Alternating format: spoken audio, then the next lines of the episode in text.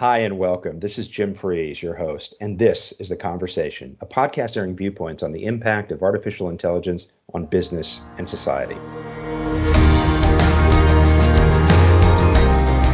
The Conversation is presented by Interactions, a conversational AI company that builds intelligent virtual assistants capable of human level communication and understanding. In today's episode, we're talking about how AI can improve hiring practices. Joining us to discuss the shortcomings of traditional hiring and how AI can help is Dr. Tomas Chamorro Premuzic. Tomas is an organizational psychologist focused on personality profiling, people analytics, and leadership development. He's a prolific speaker and author. As a matter of fact, he's written 10 books more than 150 scientific papers, and he's contributed to top publications like the Harvard Business Review, Fast Company, and Forbes. Today, Tomas is a professor of business psychology at Columbia University and chief talent scientist at staffing firm Manpower Group. Tomas, welcome to the conversation. Hi, thank you for having me. We're thrilled that you're here. So, throughout your career, you've explored a wide range of topics related to personality, talent, and leadership. When did you become interested in the intersection of uh, artificial intelligence and talent? So I think probably around 10 years ago. And up until that time, I had done a lot of research and commercial or real world work exploring the accuracy of traditional psychological assessment tools to identify future leaders, determine whether somebody had talent for an area or not. The more conventional area of application of personality assessments and talent identification tools in the world of HR. Then, of course, with the explosion of smartphones and people producing so much data and what was then called big data uh, revolution. That made me think that maybe AI could help us scale the science of personality and assessment to a whole new dimension. I think that the science of psychological assessment is really valuable to help organizations understand their people and people understand themselves. Most of the problems that organizations have today have to do with a crisis of understanding, not understanding where to deploy their talent, what people are good at, what they're not interested in. And simultaneously, you have people who are not aware of what their potential and their talents are. So that's why I think AI can really amplify and help us scale what I think is a very powerful and well established science. Yeah, and as I hear you articulate that, and I'm thinking about it on the front end of the process when you're actually interviewing people, and you've discussed the shortcomings of traditional hiring practices like unstructured job interviews. Can you elaborate a little bit on the problems with the way businesses have historically recruited and hired? I think the main problem is that even though you can design very rigorous and predictive interviews, it suffers from a dilution problem. Most people feel that they are natural judges of other people's characters and that they don't have to work very hard to design a very standardized, methodical, and structured process. If you think about it, most of the interview experiences people have are still very informal, very unstructured, and there's not much homework or much data underpinning this process. And even though we've known for many, many years that well designed, rigorous interviews, structured job interviews are very predictive of future behavior, including job performance, they rarely happen. And for sure, people overestimate the importance that interview behaviors have as indicators of somebody's potential. What you see in an interview is the equivalent of what you would see on a first date when you go on a romantic date. You see a person's best behavior and that will not extrapolate to what you see six months later or six years later if you marry that person. Same happens with the employees. Um, all the things that we want to pay attention to during an interview whether it's face to face or virtual are the things that fair societies are trying desperately to ignore right now information about how attractive you are, what ethnicity you have, what gender, age you have, or your group you are from. So the only way to address that is to actually remove or de emphasize reliance on human observers and use technology, including AI, to identify or pick up the predictive signals of somebody's talent or potential while actually ignoring all the things that are uncomfortable and often unethical demographic uh, categories or um, groups. Can you talk about some of the emerging technologies or applications uh, of AI uh, that are starting to, at least as you've observed it, to transform recruiting and hiring practices?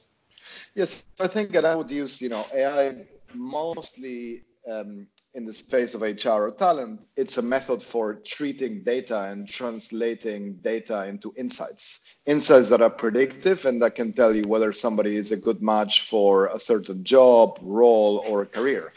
Where there is a little bit more variety and where you can talk about the innovations is in the types of data capture that we are now able to mine with AI. So it would include things like your social network or your social media footprint, the internal exhaust of data that you leave within your job organization or employer, email, metadata, content, context, if you're looking at video or digital interview technology, there's so many signals. So, of course, there's natural language processing, which I know you covered in your show before. So, translating some of the words people say into aspects of their character, personality, or potential, their body language, physical properties of speech. There's now more digital data available than ever before. And of course, more predictive and meaningful digital signals on somebody's potential than what you can see in the physical or analog world.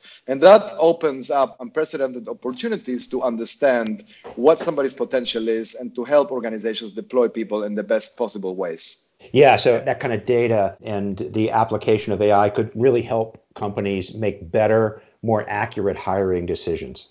Correct. And I think it's important to acknowledge that there is a lot of room for improvement. The baseline right now is not very high. Most people choose careers or jobs in a very serendipitous way.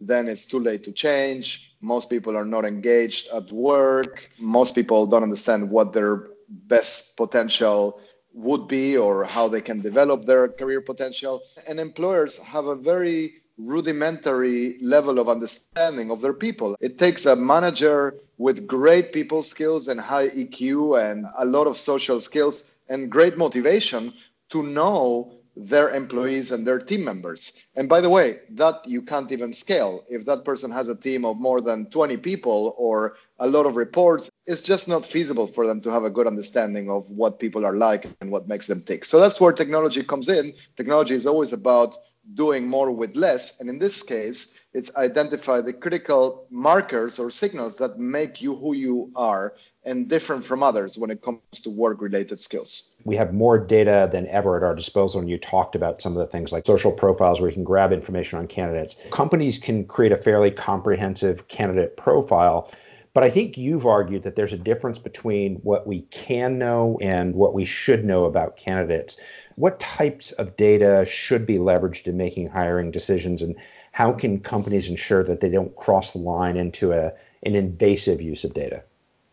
Yeah, exactly. And I'm really interested in the ethical side of this because the legal side, at the end of the day, you know, our listeners might be in different places and each country and sometimes each state has different legalities or processes to regulate this. But yeah. the ethical side of things actually has not changed that much. And we can safely assume that it can be applied universally to different places. So I believe that, yes, there is today a difference between what we could know and what we should know about people. But I believe that if you enable people to opt in, you obtain uh, informed consent, you explain to them what data are being captured and what's being done to that data or with that data.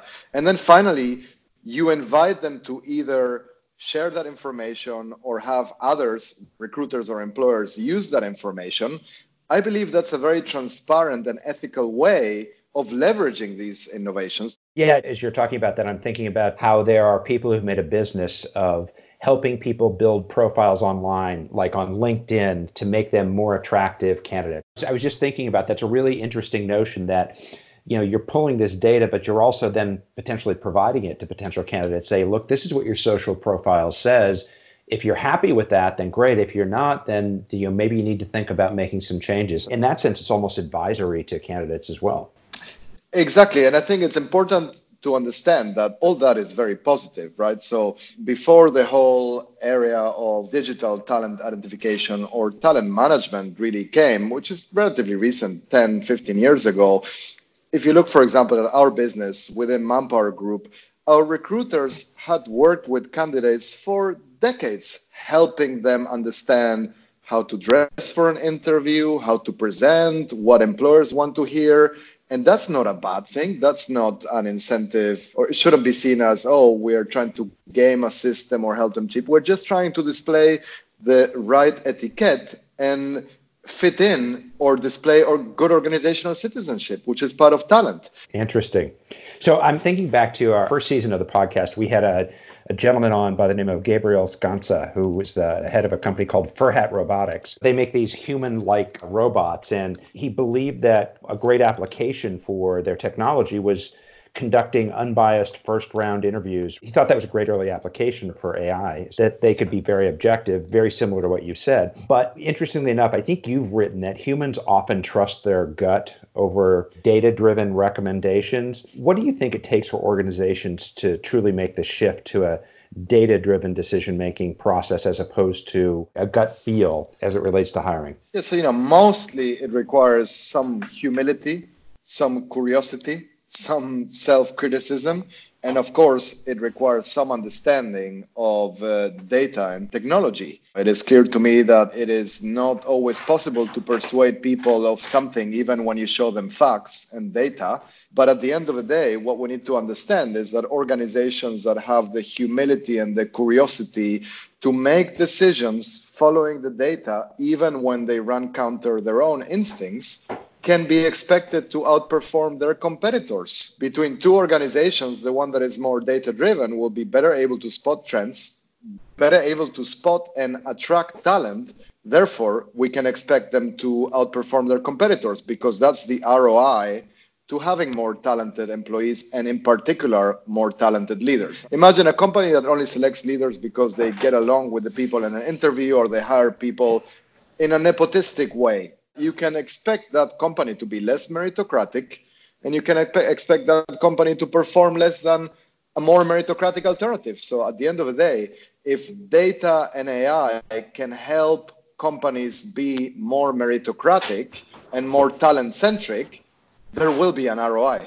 Have you seen over the last year or two less pushback from candidates and or companies that are doing the recruiting is is there a growing acceptance of the notion that AI has a really critical role to play in talent recruitment?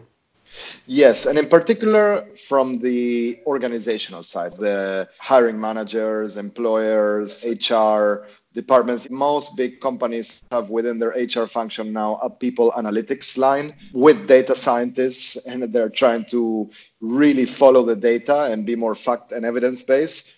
That shows you, and this is a fast, fast growing field, that shows you that uh, openness to AI and data in the field of HR and talent is advancing rapidly.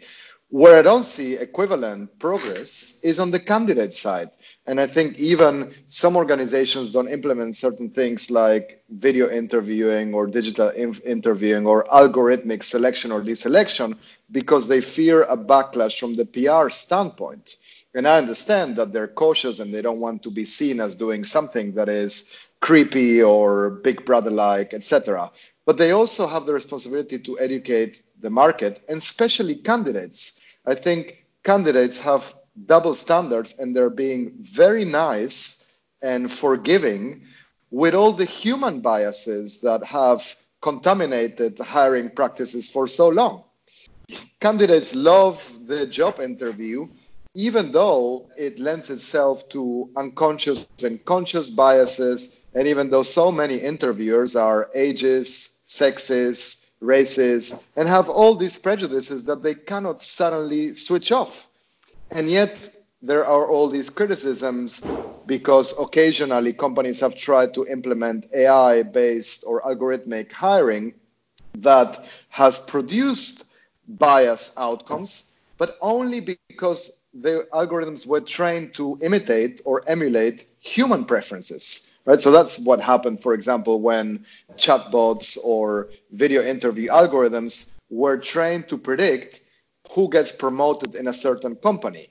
Yes, it tended to be middle aged white males, but that doesn't mean the algorithms were biased. It means they were successfully exhibiting or uncovering a bias that was there in the first place and doesn't go away just because you don't use AI. So I think that's quite interesting because AI, in a way, is just a magnifying glass or lens or an x ray that enables you to go into organizations to reveal biases. And we're pointing the finger at it saying, ooh, AI is biased, as if algorithms could be sexist or racist, as if AI and algorithms and computers had a fragile self-esteem they need to protect by bringing other people down. Well, that's a great way to close out this episode of the conversation because I think you're hitting on one of the things that we try to do here, which is to air viewpoints on the impact of artificial intelligence on business and society, both the positive and the negative. And I think what you just articulated was a misunderstanding that people have about artificial intelligence and how its proper use can actually help improve society. So I, I, think that was fantastic. And Tomas, thank you very much for being on the conversation. Thank you so much for having me. On the next episode of the conversation, we'll explore how AI is disrupting the parking industry with Elan Mosbacher, the Senior Vice President of Strategy and Operations at SpotHero, the largest digital parking company in North America. This episode of The Conversation was recorded remotely and produced by Interactions, a Boston based conversational AI company. Well, that's it for today's conversation. This is Jim Freeze signing off, and we'll see you next time.